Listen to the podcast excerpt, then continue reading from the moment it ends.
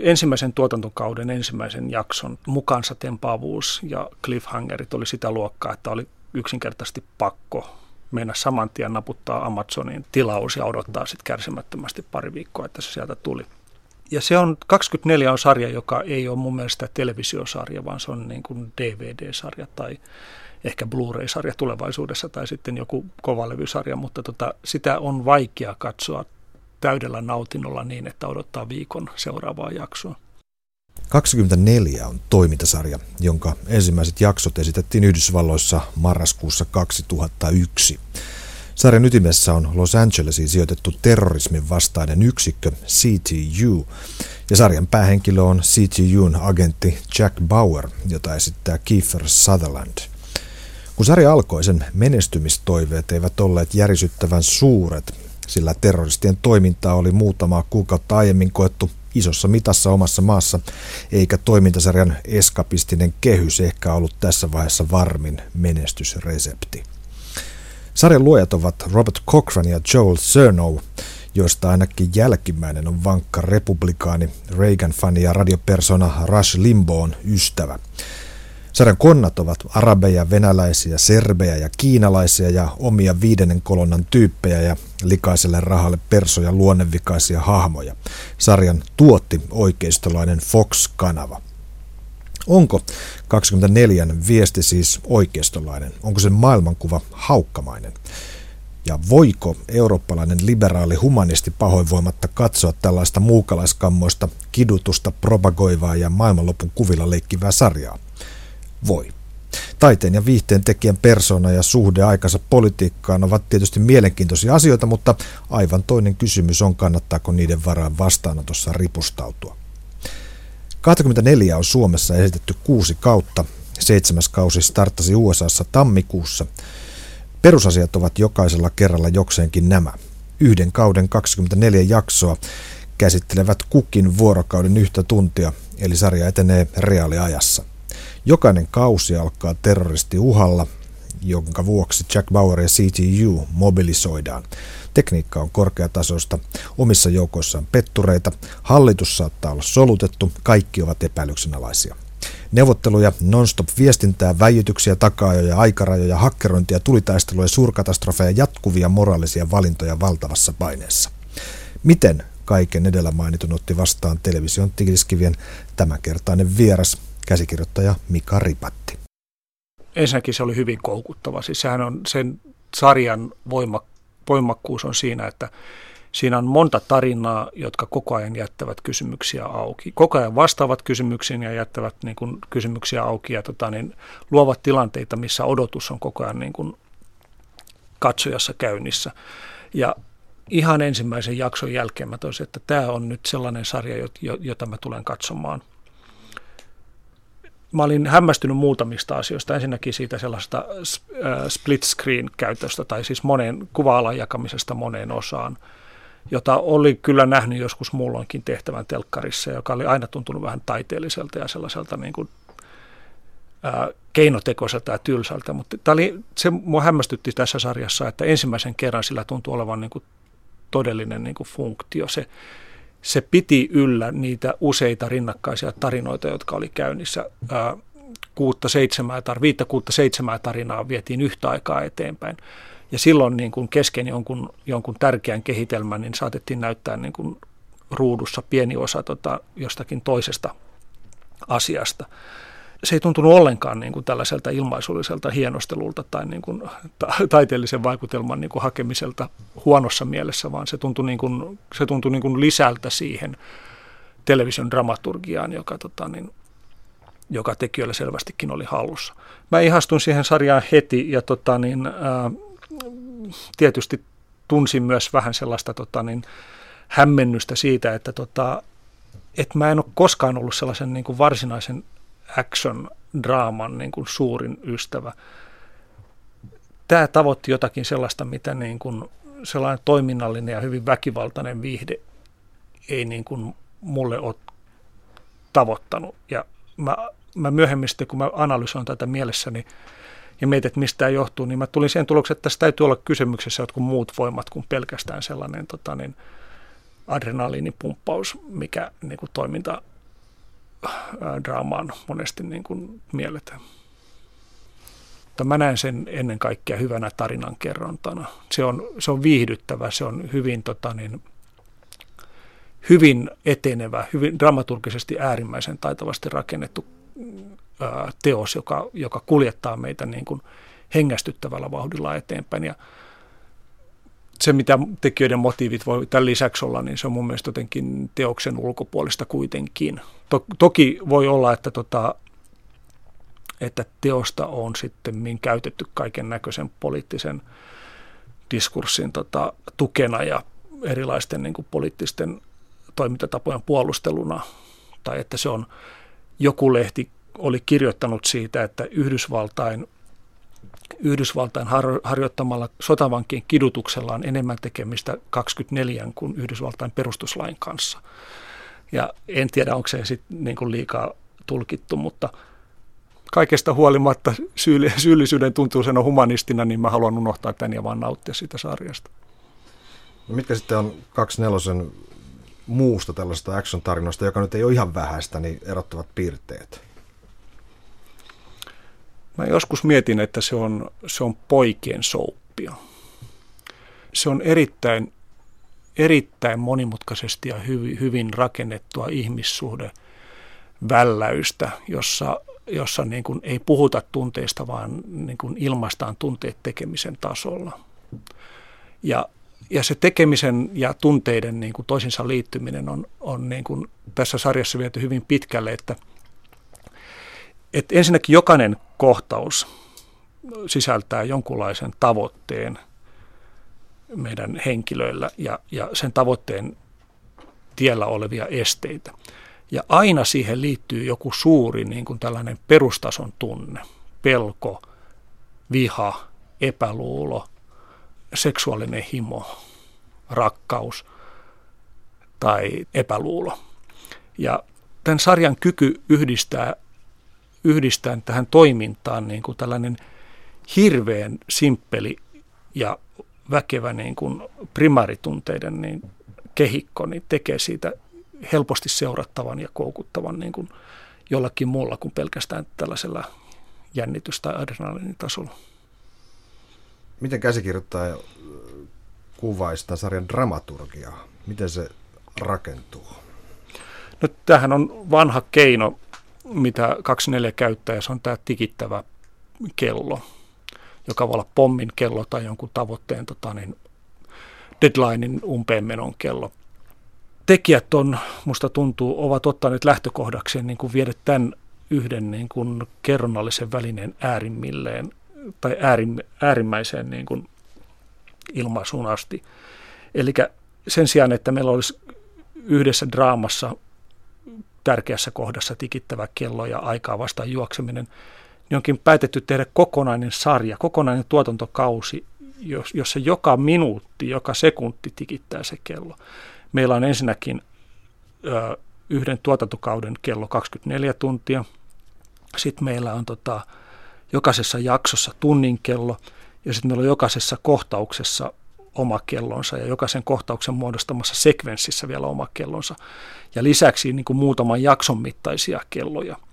Eli koko ajan sanotaan, että joku asia pitää, pitää saada valmiiksi tunnin, tämän tunnin kuluessa tai seuraavan kymmenen minuutin kuluessa tai viiden minuutin kuluessa tai joka tapauksessa ennen kuin vuorokausi on päättynyt.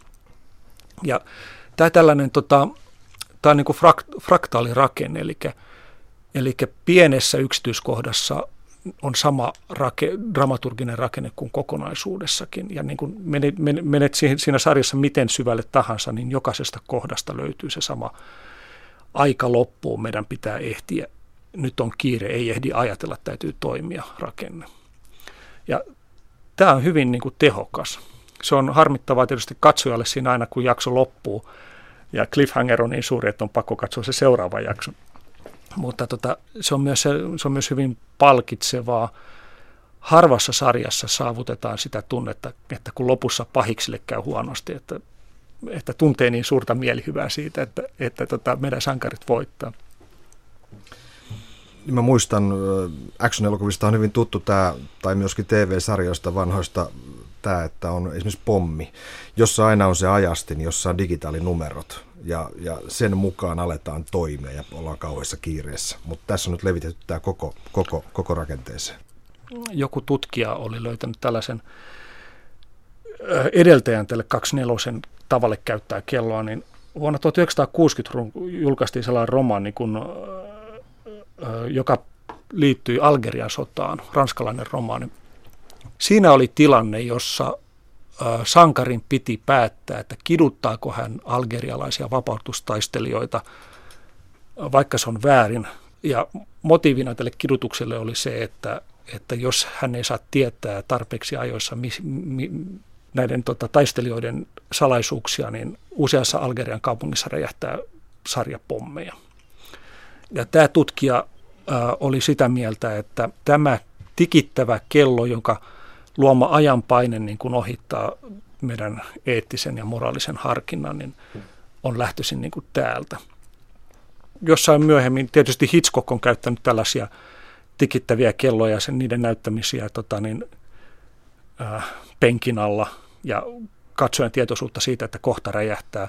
Ja sitten valtavasti elokuvissa käytetty suuria, aina suuria punaisia numeroita, jotka vaihtuu pommin kellossa. Ikään kuin ne myytäisi samassa paikassa tai tuotettaisiin samassa paikassa. Niitä varmaan saa tilata jostain samasta paikasta. Ne on aina hyvin selkeitä ja hyvin suuria ne tota, numerot. Uh, Mutta missään, tota, niin, tai harvoin sitä käytetään näin selvästi niin kuin kaiken läpi tunkevana niin kuin kerronnallisena periaatteena ja välineenä.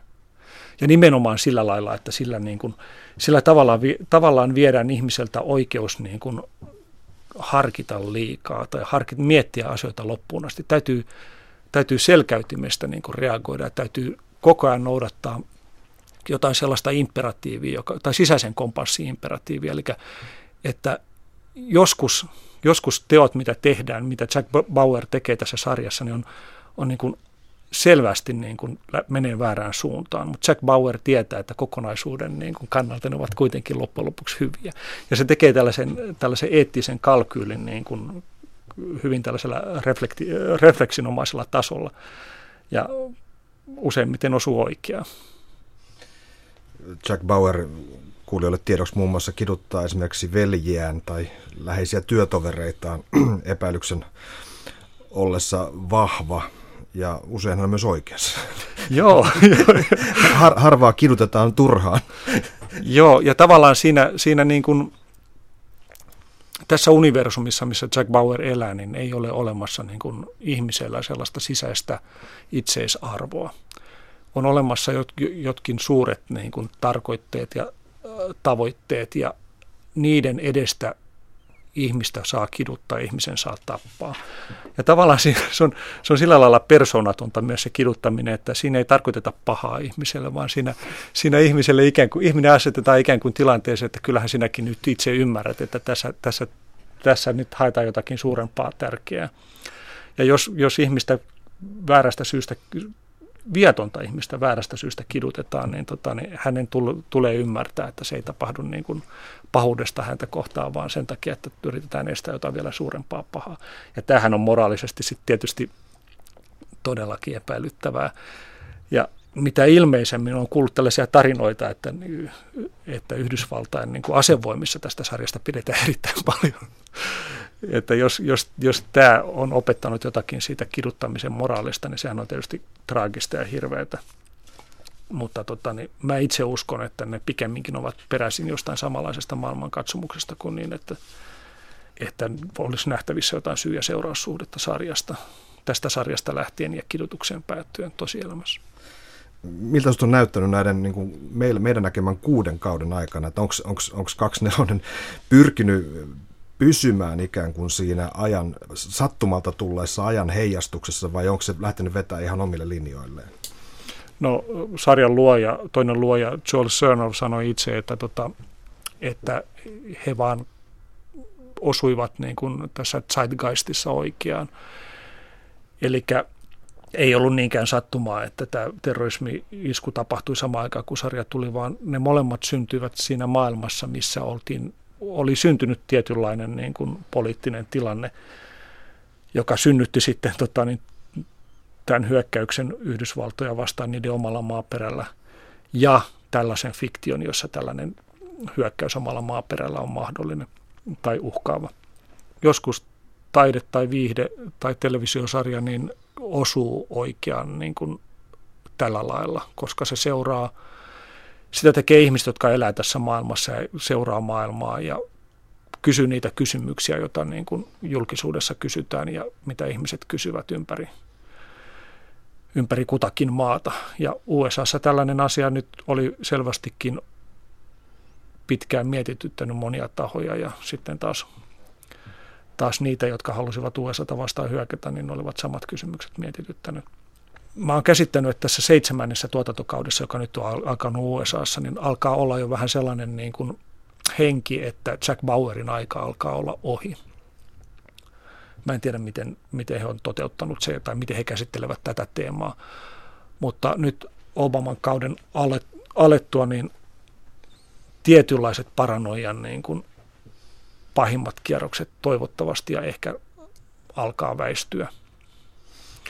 Tässä on ehkä samanlainen käänne kuin joskus 70-luvun puolessa välissä amerikkalaisessa elokuvassa, jolloin tuli iso liuta, varsinkin Vietnamin sodan ja Nixonin Watergatein kohdalla tuli iso liuta tällaisia nimenomaan paranoijaa koskettavia elokuvia. Tuli Presidentin miehet, tuli Pakulan Ansa ja Kluut ja, ja monia tällaisia leffoja, taksikuski, joissa, joissa on hyvin vahva semmoinen niin kuin kaksijakoisuuden tuntu ja semmoinen pahan läsnäolon tuntu ja epäily siitä, että kuka itse asiassa on syyllinen ja onko syyllinen meidän joukoissamme. Joo, ja Koppolan keskustelu oli Se nimenomaan yksi, myös. yksi hyvä tässä. Tota, niin, Joo, kyllä mä uskon, että siis, kyllä mä uskon, että taide tällä tavalla ja elokuvat ja televisio, niin kuin, kyllä ne sillä lailla seuraa, niin kuin, vaikkei ehkä sitä aina tietoisesti teekään, niin on niin kuin kiinni tällaisissa isoissa poliittisissa kysymyksissä.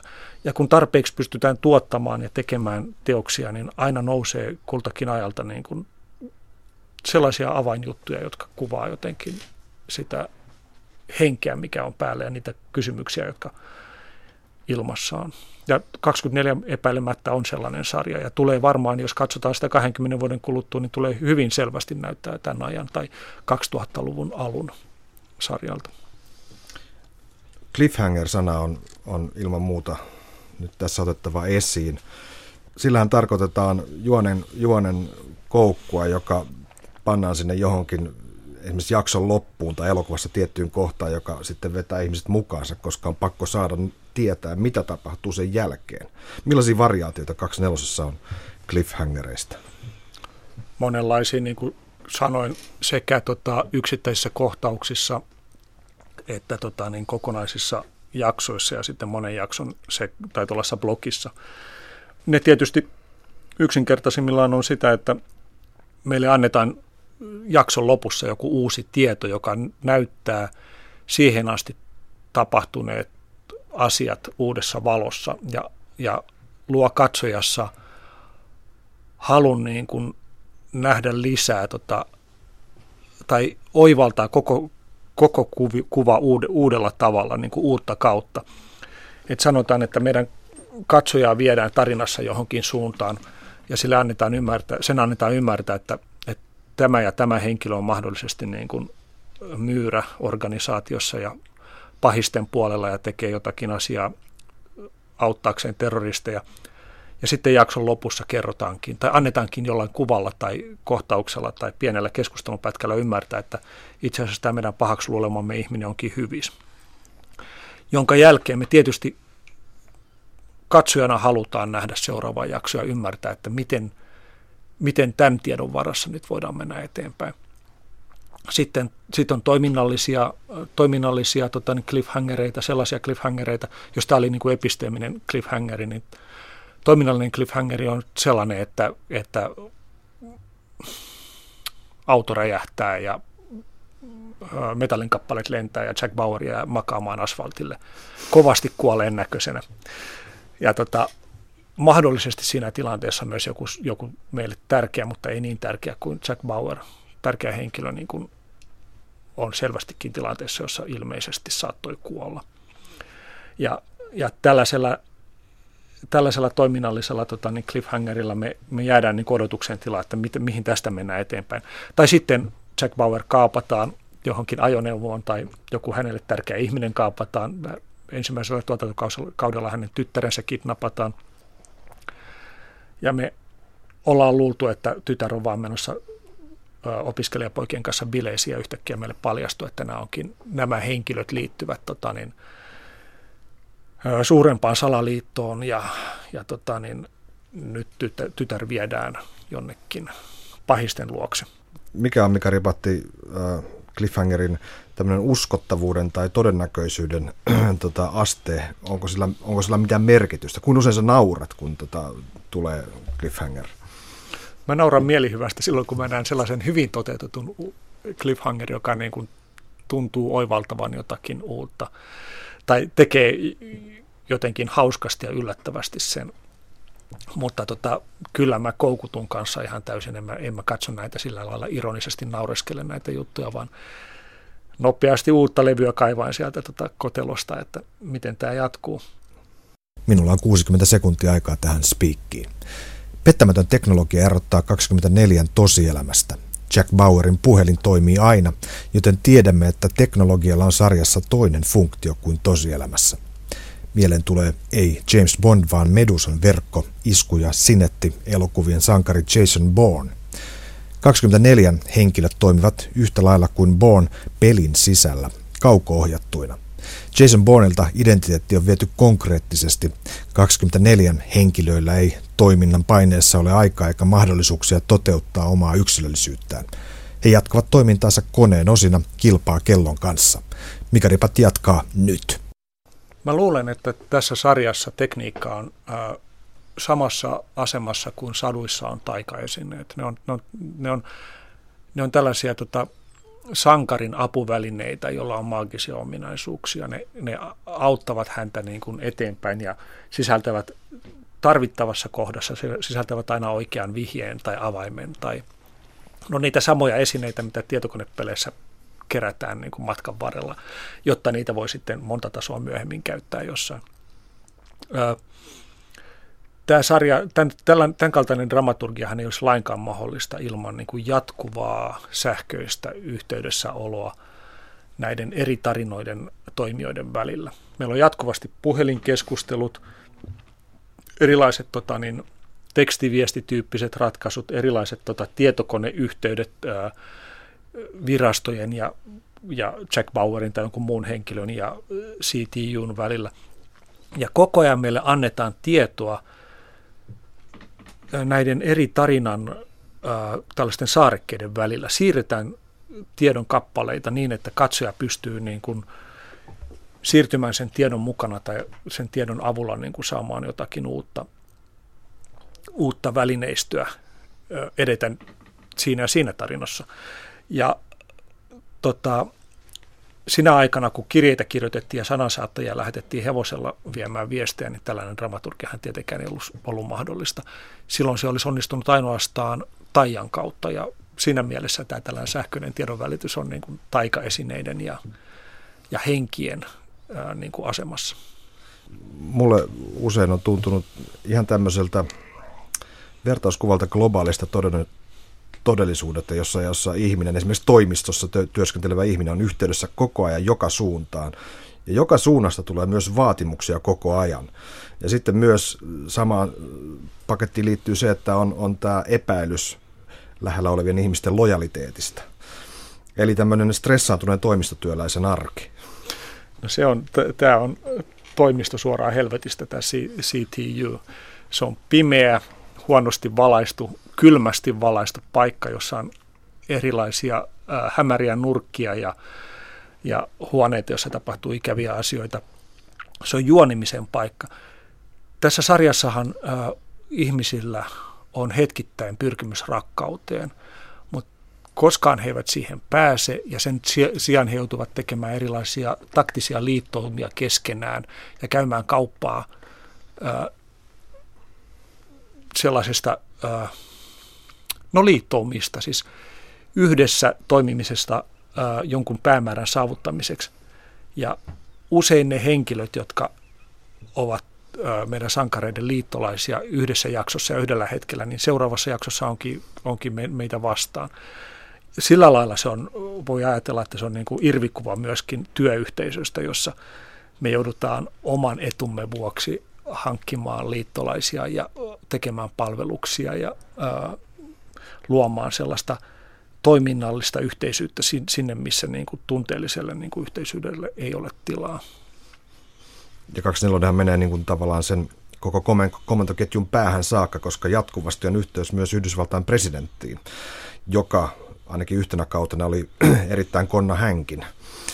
Joo, tässä sarjassahan ei varsinaisesti valtiota ja yhteiskuntaa ollenkaan. Tässä on vain yksilöitä erilaisissa saarekkeissa ja erilaisilla toiminnan tasoilla. Tässä on layers of security, niin kuin jossain jaksossa käytettiin ilmaisua. Nämä on erilaisia, tämä on niin kuin sellainen sipulimainen tai päällekkäin olevien kuorten äh, rakennelma, jossa Yhdysvaltain presidentti on samalla tavalla toimiva yksilö juonien keskellä kuin alhaisin niin kuin byrokraatti siellä CTUn käytävälläkin.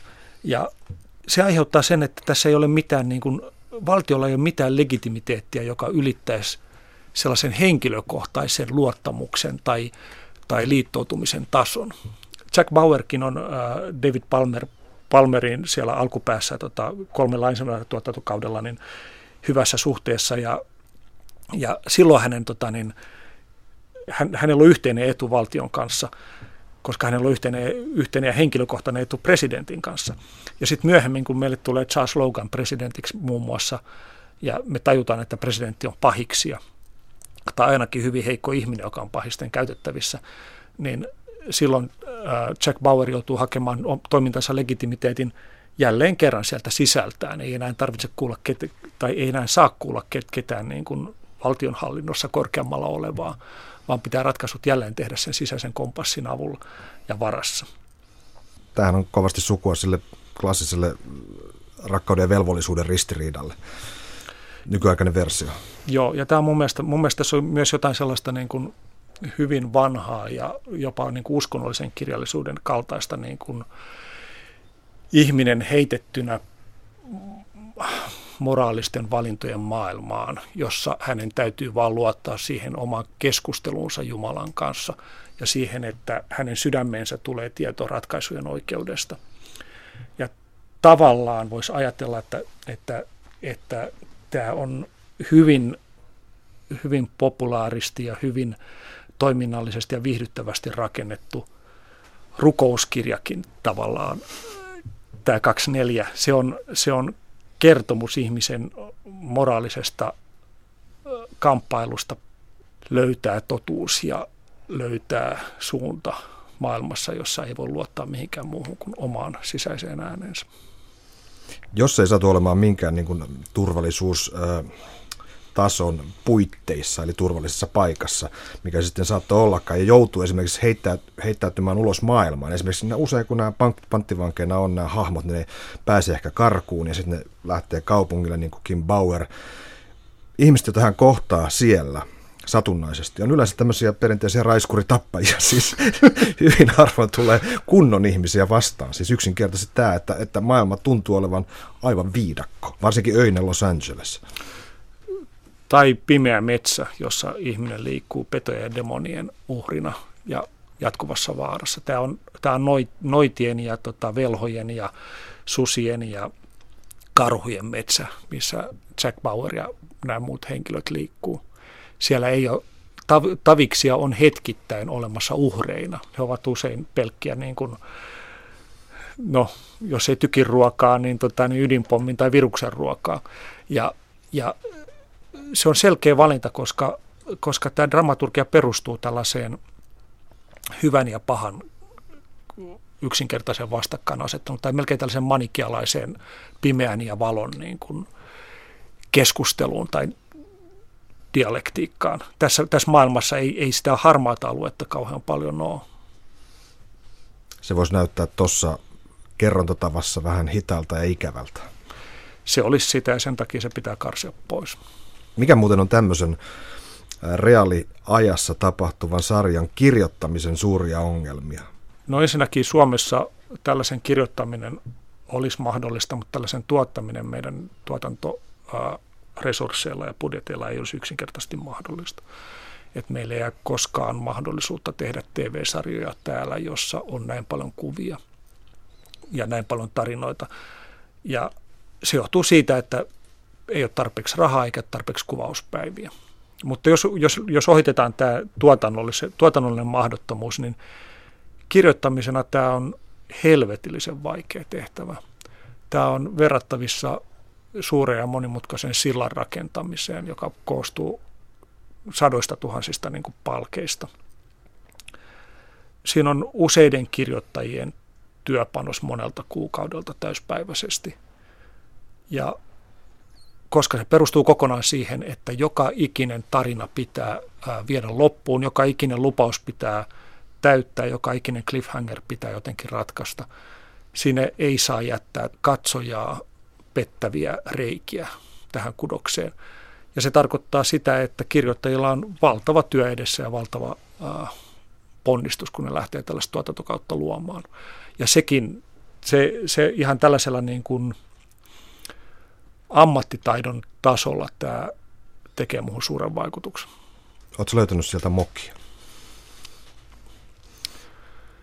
No en varsinaisesti. Kerran mä näin jonkun jossakin, jossakin tuotantokausi kolmosessa tai nelosessa vissiin, oli vilahdus jostain ää, sähkö, internetosoitteesta. Mä piruuttani pysäytin kuvaan, otin sen internetosoitteen sieltä ja menin selaimella siihen. Siellä oli tekijöiden viesti, että kiitoksia tarkkaavaisuudesta. Seuraava tuotantokausi on tuotannossa parasta aikaa. Ja mä totesin, että kyllä ne on niin kuin tarkkaan miettinyt sen, että kuinka ihmiset näitä juttuja katsoo ja minkälaisia asioihin ne kiinnittää huomiota, koska sekin osoite oli sellainen, että sitä oli vaikea sieltä poimia ilman, että pysäytti sen kuvan ja otti sen sieltä. Jack Bauerin suuri, suuri onnettomuus ja tragedia on se, että hänen identiteettinsä on nimenomaan siinä toiminnassa. Hän ei koskaan tule pääsemään perille. Ja äh, Jack Bauer on henkilönä ja ajattelevana olentona olemassa vain niiden tekojensa kautta. Ja ja se, että tota, koskaan ei tule sitä tilannetta, että hän voisi mennä kotiin ja nostaa jalat sohvalle. Että siinäkin kohdassa, kun näiden tuotantokausien välissä on tyhjä aikaa, niin Jack Bauer joutuu kiinalaisten vangiksi tai joutuu heroinikoukkuun tai jotenkin muuten menee huonosti. Tavallaan näissä päivissä, johon me tullaan, niin sitä aikaa ei anneta ja sillä lailla se on tietysti liioiteltu kuva meidän ihmisten – stressaavasta, panikinomaisesta niin kuin olemisesta nykyyhteiskunnassa. Ei, ei, voi, ei, voi, ei voi muuta kuin reagoida tilanteeseen nopeasti ja toivoa, että sen aiheuttama seuraava tilanne ei olisi yhtään hankalampi. Toisaalta meidänkin ajatuksemme omasta vapaudestamme on usein aika illusorisia. Siis sellaisena tämä on varmaan hyvä, hyvä statement niin kuin tahdonvapautta vastaan kuinka pitkälle sä pääset niin kuin tämmöisessä ketjussa, että mille fiktioille 24 on sukua? Mikä, mikä on se semmoinen tarinaperinne tai kertomisen tapa, josta, josta tämmöinen sarja on syntynyt? Mun mielestä se on yhtä vanha kuin kirjallisuus, länsimainen kirjallisuus ainakin.